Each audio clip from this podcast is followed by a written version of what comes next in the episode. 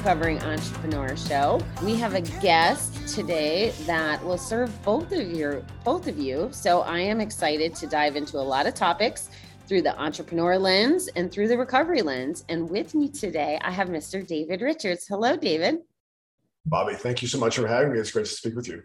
Oh, same here. It's my pleasure. You have a lot of amazing things um, in your wheelhouse, and we're going to dive into that in just a second. But can you kick us off? Tell everybody a little about yourself. Yeah, so uh, I'm a Marine Corps veteran, yoga instructor, corporate executive, public speaker, and international best-selling author, among other things. So uh, lots of things on the Rolodex in terms of uh, careers. Love it. So you're currently a current a corporate executive. I am, yes, I am. I'm on the. I'm I'm making my way out of corporate America at some point in the next six months. But uh, but for now, I'm working for an amazing Fortune 50 company. Wow. It's impressive that you're doing all these other things while being an executive. So that was kind of where my curiosity went with that. Never mind being a yoga instructor and all of that. It talks a lot about the kind of person you are. I appreciate that. Thank you. One of the first things I noticed in your bio was the concept of quantum focus. And I have a feeling that's going to lead us into a lot of the topics that we want to cover today. So, can you give me and the audience just a definition? What does that mean? I saw it in relation to internet and. Yeah, yeah, yeah. So, most of us, and by most of us, I think a good majority of the listening audience or the viewing audience grew up with Newtonian physics and this idea that everything is separate. My phone is separate from me. This glass of water is separate from me. We are we are separate. Obviously, talking through Zoom, and that shapes your how you view the world. Well, now for the past hundred years, we've understood the quantum physics world and quantum reality exists. And when you talk quantum to people, it, usually it, people relate to it outside themselves. At least my experience was whenever I read when I started getting into quantum physics, probably a decade or so ago, I'd always project it outside myself. And what you come to realize, I just finished a fascinating book called The Quantum Revelation by Paul Levy is we are quantum beings. And what that means is we feel solid structure, but 99% of us are vibrating all at once. It's all space. And that's because we know all atoms are 99.9% space and there's just a little tiny bit of mass. And so when you get to that reality and you, you come to that understanding, then it's like, all right, well, then what is consciousness? And who's asking the questions behind this vibrating thing that I call my life and my body and everything else? And so it's the idea that if you start to understand you're a quantum being, then what does it really mean to have quantum focus? And to me, that is being really clear on a compelling identity that I want to move towards in my future, and then applying focus to it. Because once I have something that is going to demand that I grow physically, mentally, emotionally, spiritually, whatever the case may be, and it's really compelling to me, I will get focused on that. And it's going to draw i mean it's kind of law of attraction 101 right? I'm going to be drawn to that. And so the more demanding or the more compelling that future vision of me is the more focused i'm going to become. And when you realize that you're a quantum being then you can achieve what i call quantum focus. Thank you for explaining it that way. I just got chills. So every day, and I shared this with one of your your classmates where we met. I don't know if that's the right term, but I, I write my goals about where I want to be. I've never used this language around it before.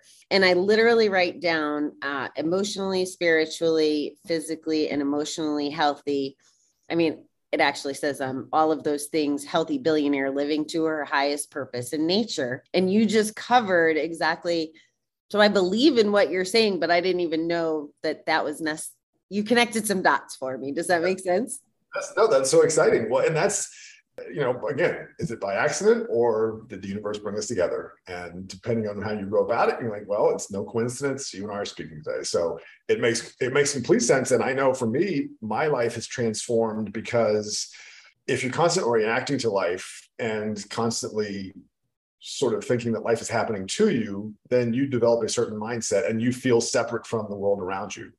But if you get to this place of quantum understanding where you realize your interaction with something is uh, partly a reflection of you. So what you bring to an interaction, you're going to receive from that interaction as well. When you get to that place, well, it gets you to the point where, like you were saying, you can start to design your life. And that is really exciting because that's like ultimately we all want to live our dreams. Like you ask anybody if you have a dream that is so big that you would do anything to accomplish or become any version of yourself. Everyone's got something like that. We all do. So it's just a question of what stops people from doing it. And sometimes it's fear. But I mean, you said it, writing it down is power. Writing it down is the first step towards real power. You said that one of those obstacles for some is fear right? That might keep them from it. I'm going to share my personal, how my brain works, if you don't mind. And I love this topic because even as you're describing it for the business people out there, the entrepreneurs, their goals might be something big and massive, whether it's philanthropic or business related. So, what you're saying totally speaks to them. And then for the folks that are still in active addiction or in those situations that it's very easy to say, This is happening to me, like I've had experiences where people have been in the hospital or made choices or whatever. And it's very easy to get lost in victim and this is happening to me. Absolutely. I think you're probably going to tell me that there's a way to frame that so that it isn't all victim. Like you even have some control by how you showed up in those situations. Is that a true? Yeah, absolutely. It really comes down. I mean, certainly we've all had patterns in our life that are destructive they're self-destructive and they're hard to break out. I had one that really dealt around relationships and dominated three decades of my life. And it was it was devastating to me until I figured out what the pattern was. And when you figure out what the pattern is, you realize you're the creator of the pattern. Like it's not something that's happening outside you. And that's where control is. And you're like, oh, well, if I am the one responsible for this, then how can I create patterns that really resonate with emotions that I want to feel. And so instead of saying, well, I'm addicted to this substance because it makes me feel good, we have to kind of reframe it and say, well, what would what would feeling good without the substance look like? Or what would that feel like? What would be something that you could do that is going to replace that feeling with a better feeling that doesn't have the dependencies and the negative connotations that comes from an addiction? And how do you gravitate and pull more of that emotion into your life? And same thing for entrepreneurs and business people. If you really want to serve people, then you're going to find out you're going to tap the, the more you have a motive of service that impacts the most people, the more potential of yourself you're going to manifest and realize. And once that happens, then you're like, oh my gosh, I am actually providing a real value to other people then it's how do I get more of that feeling? How do I expand myself? How do I expand what I'm doing to impact others more? So hopefully that answers your question. It does. And I actually ended up going two different directions. So I'm going to finish the original thought I had too. So my journey has taken me where three years ago I left my job and I have the vision. The vision is so big and so crazy that it's never happened before and I'm very detailed and I can imagine in my mind and I've been working on it for 3 years. And I was so sure. Like I could tell everybody like this is going to happen. And then the challenges and the obstacles and the things, all this stuff happened. And then I started losing faith. And then it's like knowing that I need the faith to make the magic work. But the do you understand what I'm trying to say with this cycle? Like being so aware that it won't come true if you don't have the faith. It's like a self fulfilling prophecy, I think is what I'm trying to say. Am I making sense to you? To where the, you know, you believe it. And then because you just keep getting kicked in the teeth, you stop believing it, but you still want to believe it. Right. No, it, it does. And I was, you know, I was talking to, I, I don't know if you've done a lot of Tony Robbins stuff, Tony Robbins talks about. He's a for people who don't know him, he's an entrepreneur, incredibly successful, 45 years. Um, but he talks a lot of times about a gladiator, like having a gladiator mindset. And what I've come to appreciate is if you believe in infinite intelligence or a sentient universe, and kind of that's what quantum physics has started to tell us, is that light responds to being observed, which is kind of freaky when you think about it.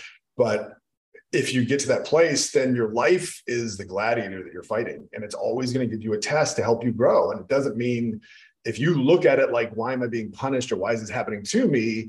Then you collapse inside. But if you kind of look at it like, well, what can I learn from this? And how do I need to grow to overcome this?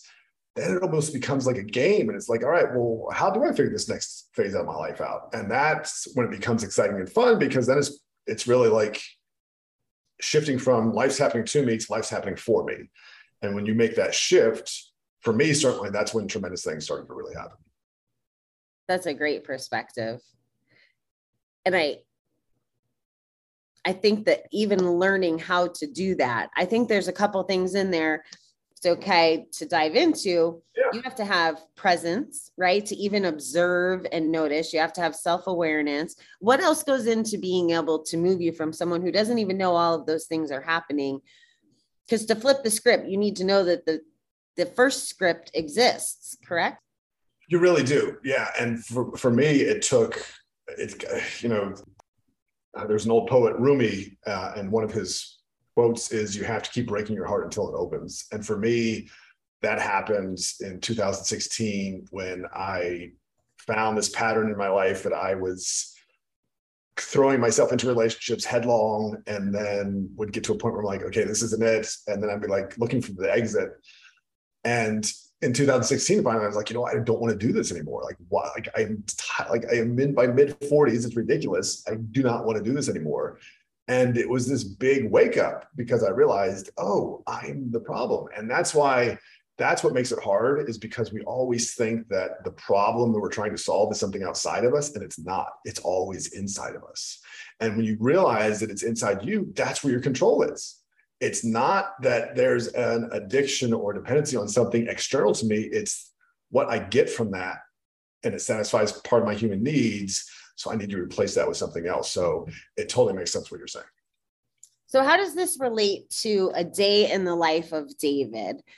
Yeah, I'm going to just leave it there. How does this relate? Yeah. So for me, uh, I wake up uh, lately. I used to get up around five o'clock every morning um, and do the same routine. So now I've adjusted recently in the last couple of weeks where I kind of wake up automatically, just like whenever I wake up, whenever the um, circadian rhythm kicks in. But I uh, I start with a stretch. I say, who do I get to serve today? Out loud, I say to myself, who do I get to serve today? And how can my life get any better than it is? And then I step foot out of bed. From there, I go, uh, I tell my Alexa to turn the lights on. Hopefully, she doesn't do it right now. And uh, I take a cold shower for about 30 seconds to kind of instantly get me tuned in. I do a um, breathing priming meditation exercise for about 15 minutes.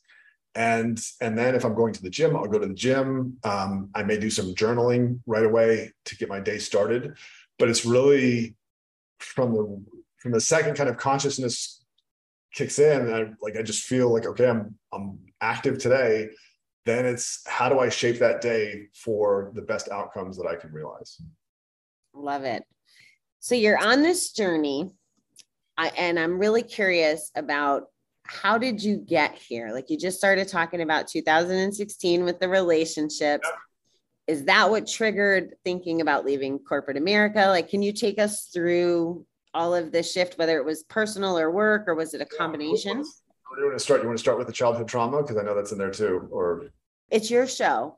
Yeah, thank you. Um, so I grew up in the military. So my dad was a Marine, and uh, I was born in 1969, which could be ancient history for some people, but it was fascinating because for most of my life I lived on military bases, and that is a very unique lifestyle. And then I served in the Marine Corps for uh, for 15 years. So I grew up among warriors coming out of the Vietnam War, and and then I became one.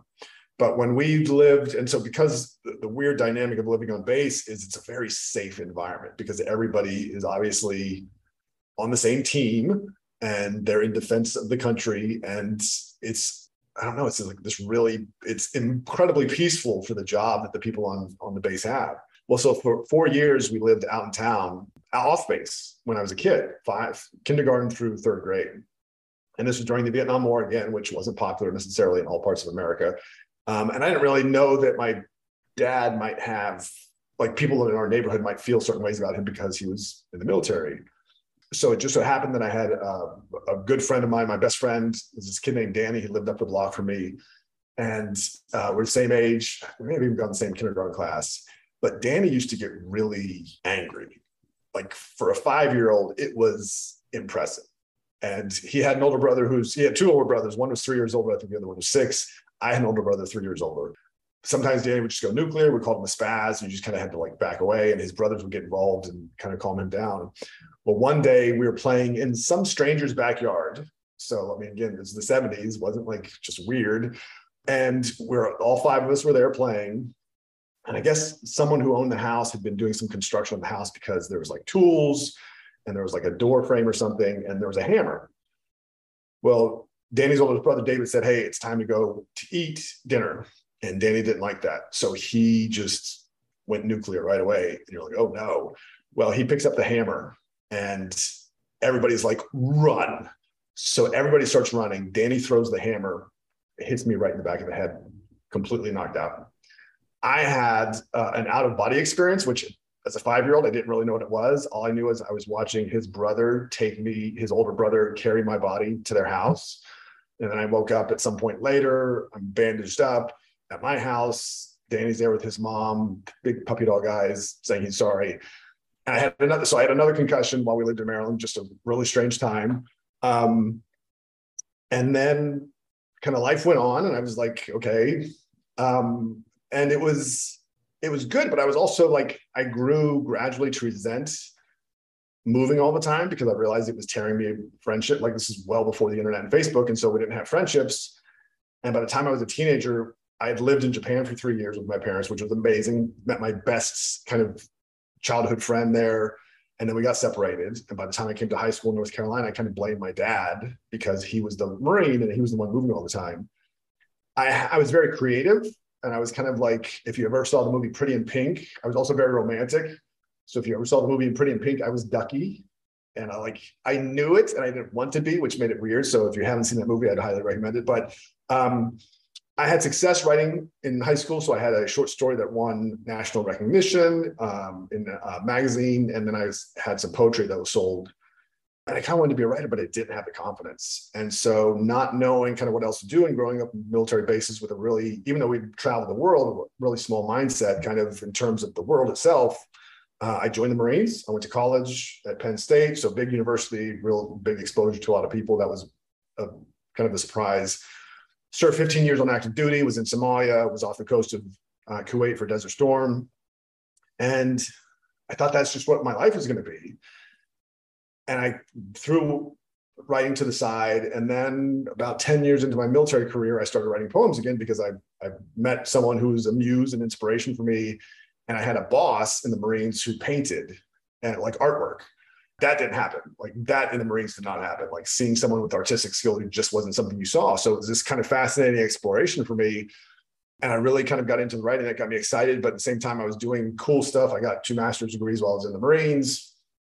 And then I got to a point in uh, 2005, 2006, where I'm like, I don't, I don't want to do this anymore. My dad has served 31 years. And that's kind of what my mindset was. And I was like, there's got to be something else. Like, I, I want to find out what's on the other side of the fence because I've never lived really out in the civilian world. So I got out in 2006, immediately fell in love with yoga. That wasn't part of my plan, but I think I'd, I'd, I'd taken away from Eastern philosophy living in Japan, like meditation, like Shambhala, you know, just Buddhism, Taoism, that kind of thing. And so I meditated, flirted with meditation when I was in high school. So yoga was fascinating to me, but I also finally now I was at a point where I wasn't moving around every two or three years.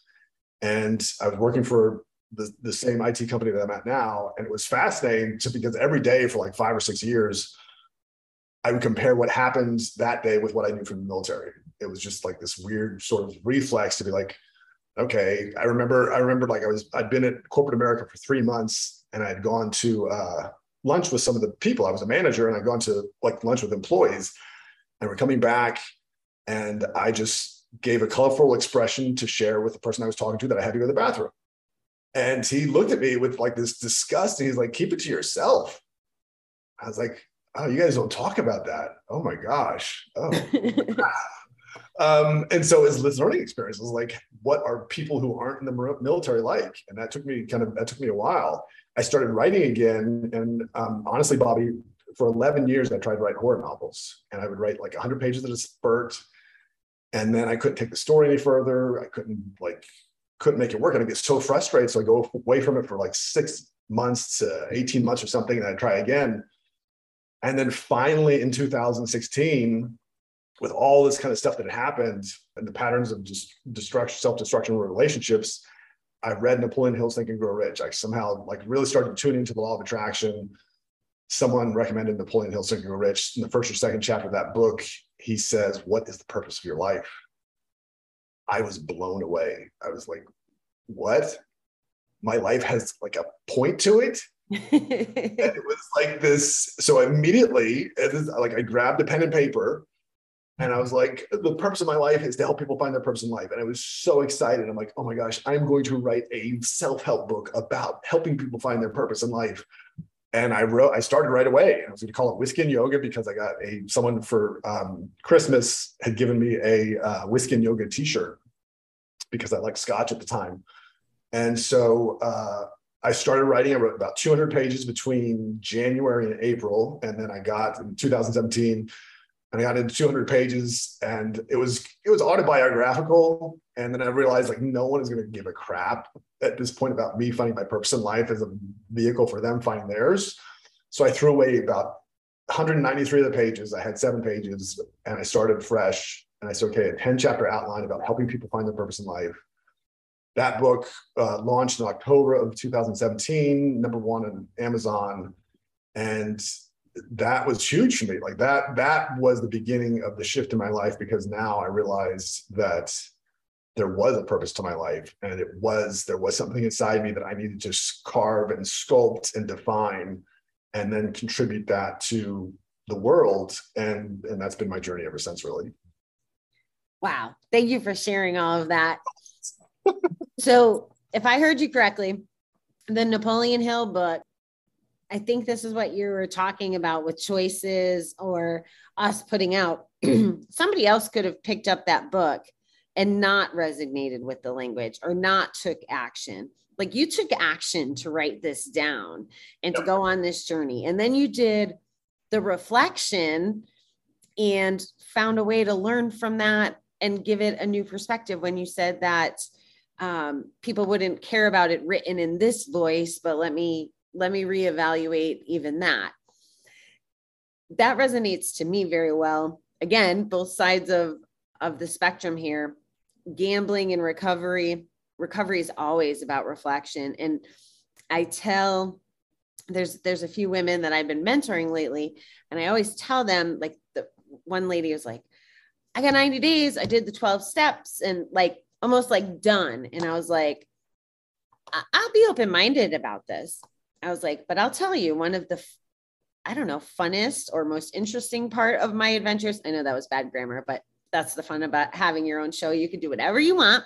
Um, is those stages when you think you've grown and you get to a point, but then a year later you reflect back and you're like, oh, I didn't know all these things back then.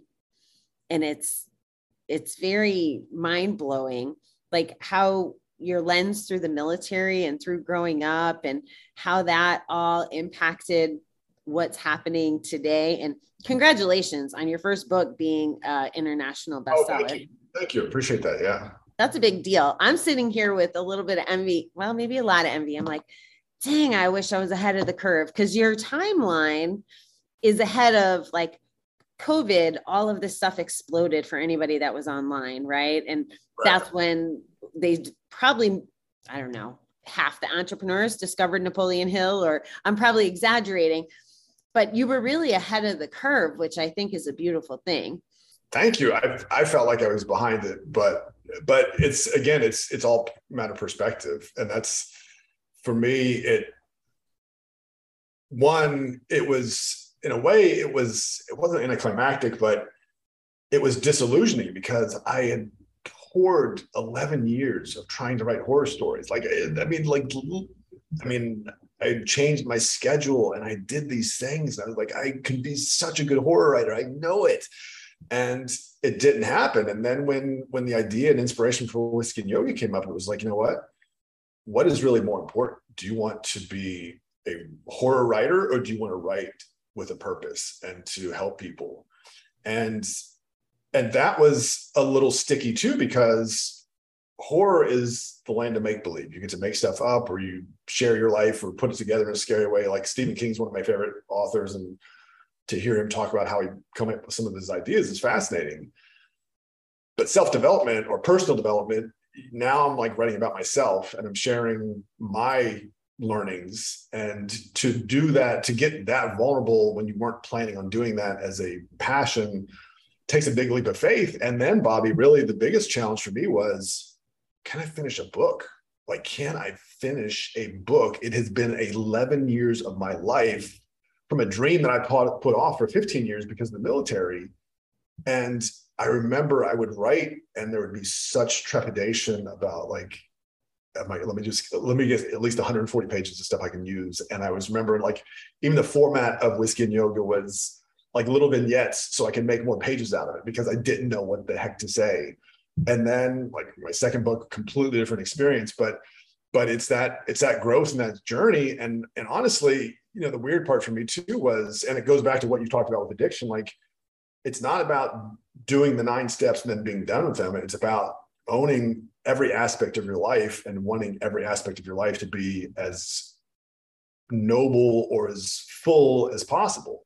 And that takes, you know, if you want to live your dreams and pursue your dreams, is going to demand every ounce of who you are. And that's beautiful to me because for me, coming out of the military, I kind of wanted to distance myself from the military. Like I, I and part of it was the curiosity of what does it like what is it like to not be a veteran or not be in the military and I, I, I couldn't pull myself away from that. And now i've come full circle to embrace that a lot more. So i realized that my military upbringing and then serving uh, in the marines was is absolutely foundational to who i am.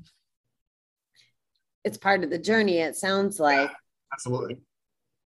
So you help people find their purpose. So one of the tools sounds like the books. What else do you do in that ecosystem? Yeah, so I coach. Uh, I do one-on-one coaching. I do group coaching. I do speaking. Uh, so I do speaking engagements, and it's really, again, it's in this day and age where our phones are miraculous. I mean, you have access to virtually unlimited information at our fingertips now, and you can get answers in seconds that even just 40 years ago would take weeks to find out. Like it's that's no joke. Um, so for me, the really the three simple steps that I talk to are purpose, identity, and focus. If you have a purpose and you understand that there is a a compass or a magnetic needle that is pulling you in a certain direction, then you want to create a compelling identity for yourself that is going to draw you towards it. And once you do that, you focus on that identity, and that helps you get clear on the things that are going to help you realize that identity and remove or eliminate the parts of your life that are going to be unhealthy in helping you accomplish that identity. So where do you want to end up? What's your identity? Like like what's the finish line look like or what is That's a great question. Um, that's a great question. So my third book is something I've been working on this since the pandemic began. Um, I was coming out of a relationship and I was excited because it was, it was a relationship I had gone into around 2016, as we talked about earlier. It was also the last relationship that kind of suffered from the self destructive patterns that I had also talked about. But we kept on until 2019. And then 2019, uh, the relationship ended. And for me, it was cathartic because I'd finally done all the hard work that I wanted to. Like, I'd, I'd been honest with myself, been honest with my family, like, I'd been honest with the people I hurt and it was cathartic because I realized I'm like, okay, slate's clean. Like, let's go forward. So I had an idea for my third book, and it was really about our fascination with the internet and how we were so fixated on getting likes and being followed and like to what ends, you know, and, and it started to come around to this idea that who we are is more important than what we do. But what we do is always shaping who we are, always. And I wanted to understand the relationship between those two. So uh, I started work on the book in earnest late March, right when the pandemic was kind of shutting down the world. And I had this very transcendent kind of awakening as I started into the book. And then I saw um, this is gonna sound funny, but I saw a picture of a woman online, and I knew I'd seen the picture before, and it was this really cerebral and spiritual moment, and um, and so I started writing a, a, a, love story to this woman, and uh, that book will come out December eighth. But it is a love story that I believe will transform the planet. So that's my end state. Wow, what a hook there! Thank Holy you. macaroni. That was that's a good uh teaser for sure. So ah, well now I don't know if I'm allowed to to ask You can ask any. questions.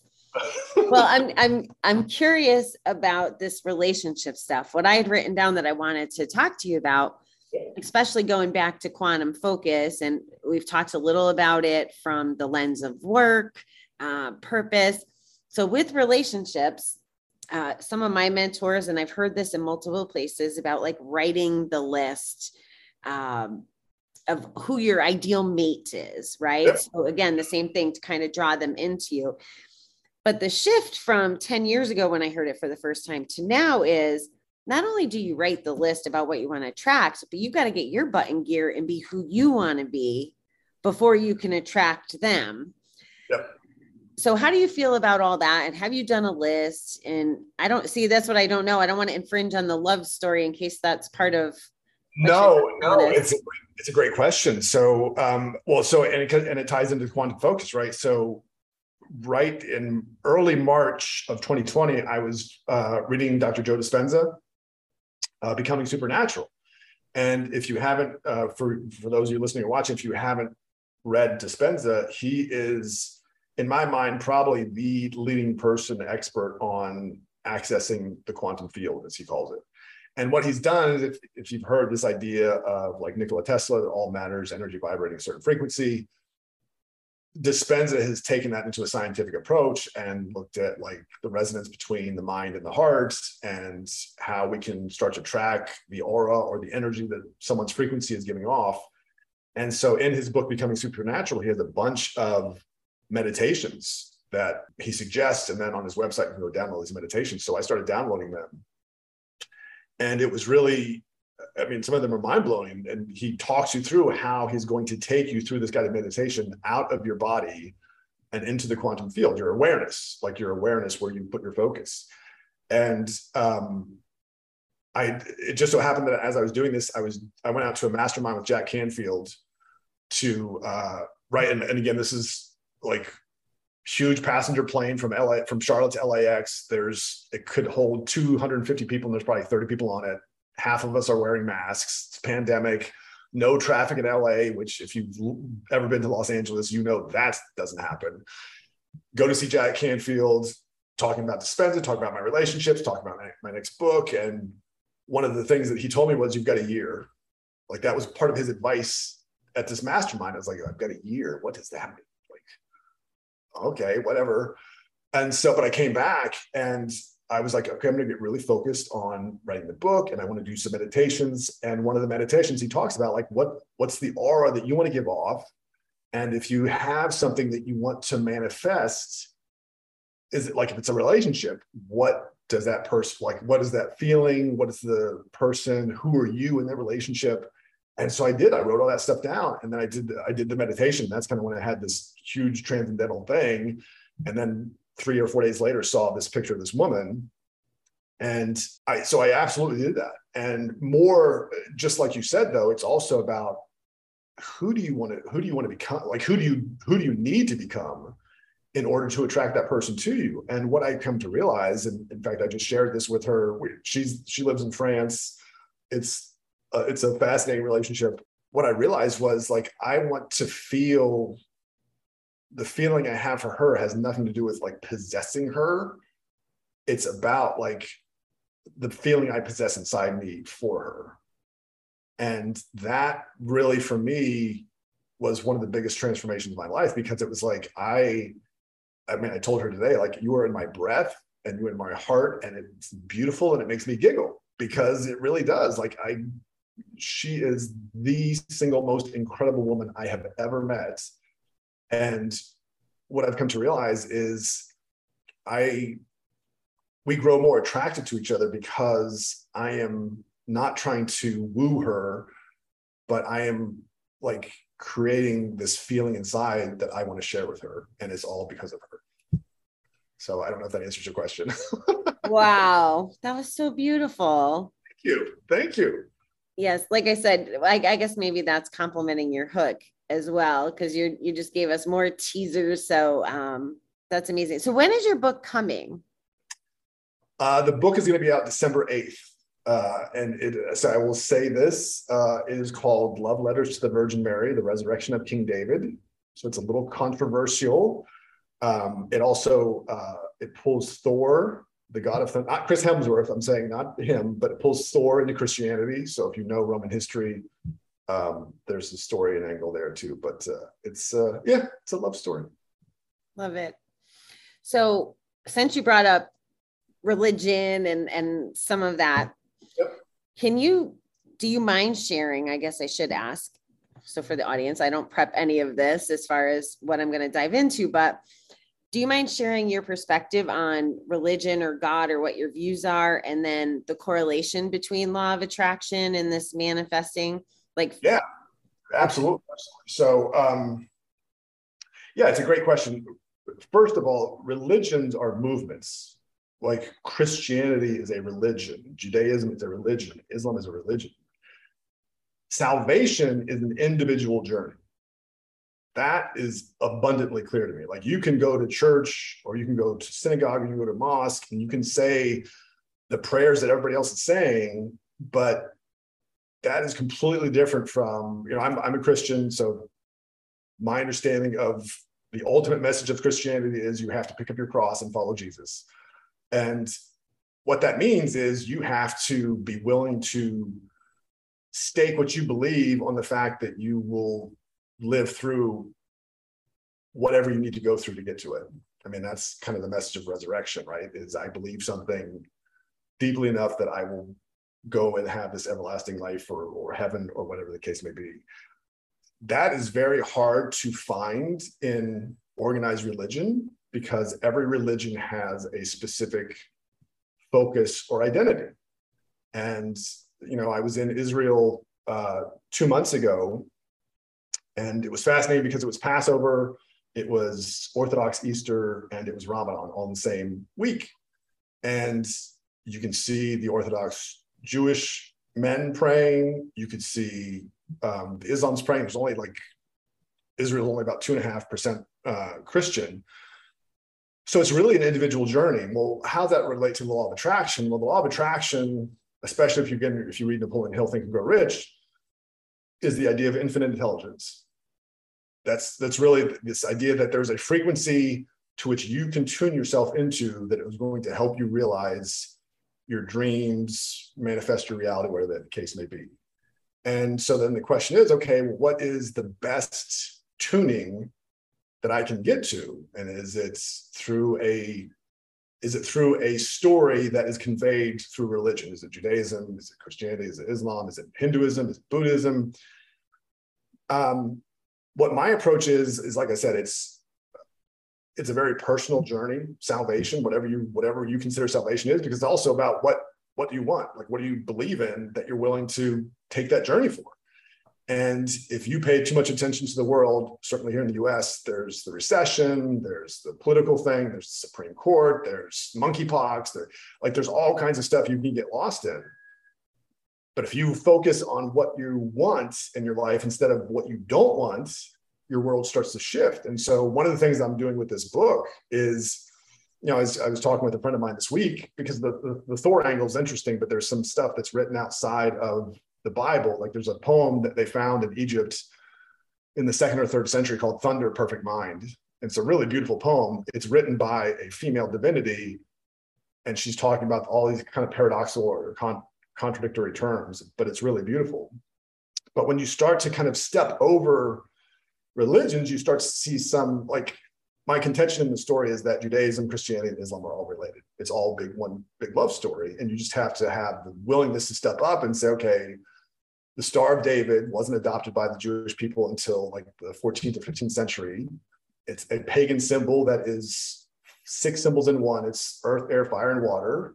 It's male and female. It's also the heart chakra. If you know Hinduism, it's the fourth chakra in the chakra system. So it's the heart chakra. Um, and then you look at Islam in the Quran, the Virgin Mary is the only woman mentioned by name in the entire Quran. And so there's like this beauty to it. So, in one sense, it's like, well, I'm discovering what I believe and figuring out how to tell what I hope people will find to be a really beautiful story.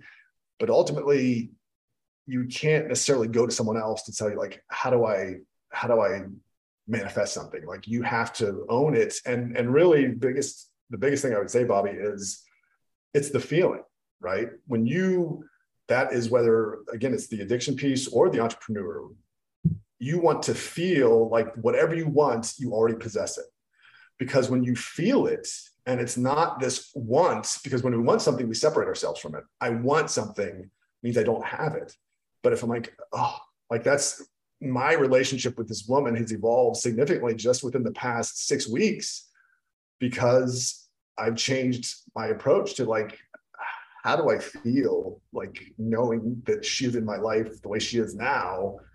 And how do I make that feeling stronger and bigger and better? And that's completely transformative. So I know that's a long-winded answer, but it's also the Thor angle into my story is there's there's two small parts in the Bible where it says basically everyone's gods. Like everybody's a god. Jesus says it in Mark 10, I think, and then in the Psalm in Psalm 82, it's talked about. And so if that's true, then it starts to make sense. Well, now I can understand why there's Hinduism and why there's Roman gods and there's Greek gods, because there's all these gods, and mankind just forgot that we're divine beings. And now we get to relearn that in the age of infinite intelligence and information. So I love that it was a long answer. And I appreciate you taking the time to break it down religion is not one of my strong suits. Like I've never dedicated time to studying it. And it wasn't really until my journey in discovering things like law of attraction, kind of on accident. Like I stumbled upon it because I went out one night as a coping mechanism to get drunk, and the bartender told me about the secret.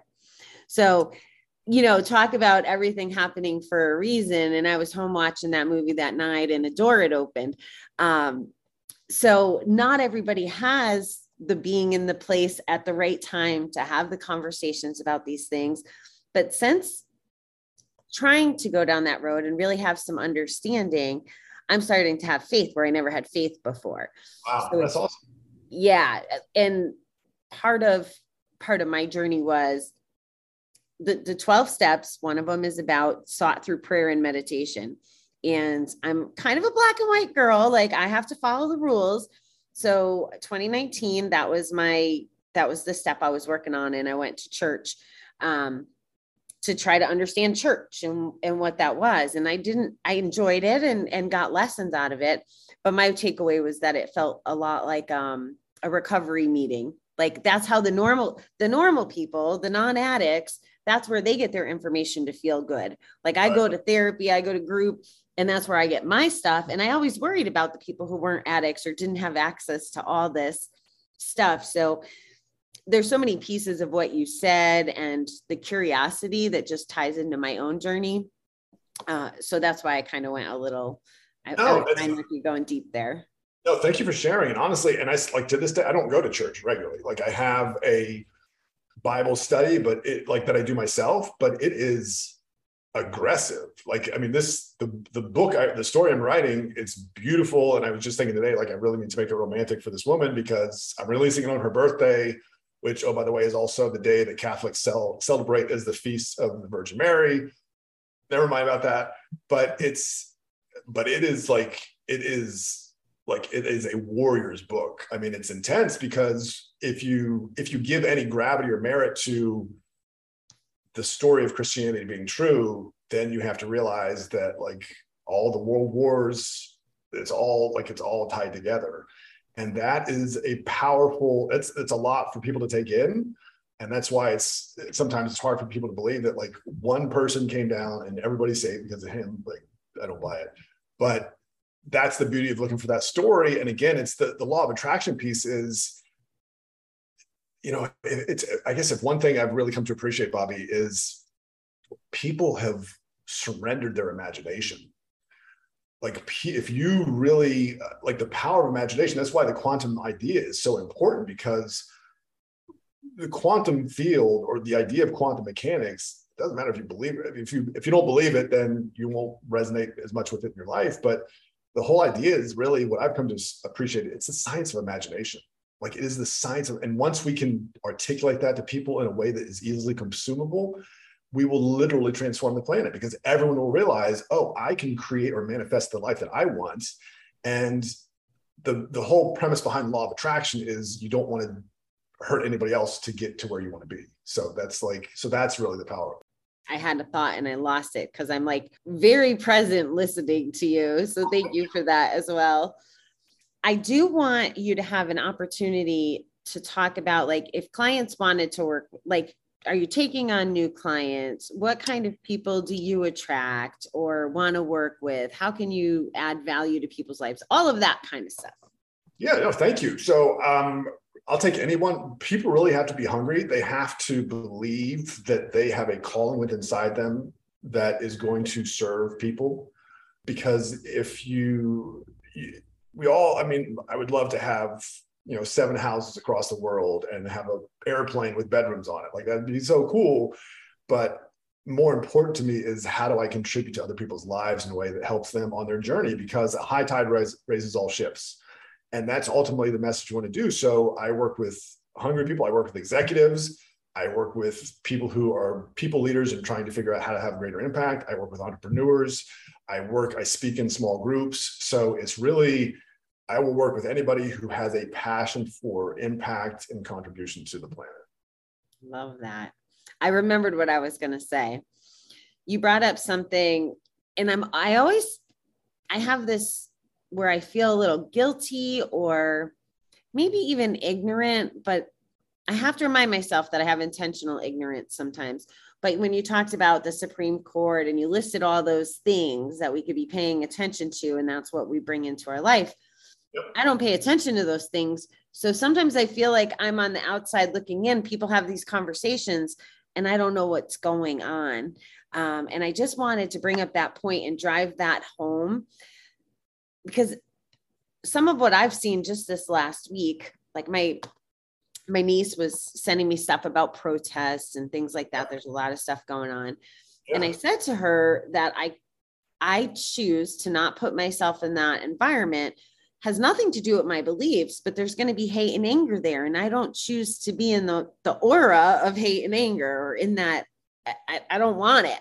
Yep. Um, so because you brought that point up, is there any way you can elaborate for both audiences? Like even just get on a little soapbox about why not to consume all that negativity because mindset's part of your um your it, gig yeah, it absolutely is. Well, first on first of all, let's look at the media in general, right? And the media is designed to get you to continue to click or continue to watch, and that's why we've all, we've all heard, I've heard it for decades now. If it bleeds, it leads. Even in the military, we had at one point we had uh, during one of my master's programs we had a session with the media, and it was like, where is your objectivity? And like someone tried to explain, well, we do this, this, this, and then someone else like, there is no objectivity. It's all about the angle of the story and it is, it's true. And if you look at the news, if you back and forth between Fox and CNN or MSNBC or whatever, the country's in dire straits. And yet everybody's still shopping at Target. Like people have two and three high big screen televisions in their home. We have plenty of food in the grocery stores. So part of that is it's noise. And it's not, and I'm not saying that it's, it's I I don't agree with the Supreme Court's decisions on Roe v. Wade. I don't agree with some of the like the climate action stuff but I can't control what the Supreme Court does. So I'm not going to spend a ounce of energy on that. If if if there's a cause that I want to contribute and get behind, then I will put as much energy and effort into that as possible. My my takeaway now is what I am doing, the story I am writing, and how I'm going to share that with the world is going to have a much bigger impact because it's something that I have basically worked my whole life towards. And and now it's culminating and i want to like i want to be present for that and contribute to that. So really it's focus again focus on the things you want to bring into your life and you'll bring those into your life. You have to kind of cut away the noise. I'm not discounting the repercussions of what's happening but again unless you're going to get involved there's no there's no worth in spending energy there on something you can't control. Thank you. You laid an amazing foundation. I'm to we didn't dive as deep into this as i thought we might have but it's okay. I like where we went. Um, but the reason I wanted to just kind of circle back to that is users use for whatever reason. And if we hang out in negative space land, and like you said, the, the bad stuff, if we're thinking about it and attracting it, we bring it in and then it becomes an excuse to use. And then using is a excuse to use, right? Well, I already lost a hundred bucks, so let me lose a thousand bucks. And um, people like you that have these opinions, that are writing the books, that are trying to change the world, that are trying to serve, are an example of what anybody can do, whether you're an addict or an entrepreneur or whatever. You can you can chase the positivity, you can chase the dream, you can chase the. It doesn't have to be a dream like a make believe dream. It can be anything is possible dream. And I just wanted to kind of drive that point home uh, before we ended today. And then we've been going a long time, which I'm I'm glad. But is there anything that you want to cover that I didn't ask? I know we kind of went in fun ways, but I'm thrilled with all your information. Bobbie, it was such a great conversation. I mean, we did, we went and and like you said before we got on air, it's let's just see where it goes, right? Because that's sometimes most exciting. I certainly didn't think that I was going to necessarily get into uh, the love letters book, but I'm so happy that I did because it is it has become the driving force in my life is to like write a beautiful story, not only to this woman, to sh- but to share with the world. So I love where we went. Uh, hopefully, your audience finds value in it, and I, I really appreciate our time together. Great, thank you so much, Stephen.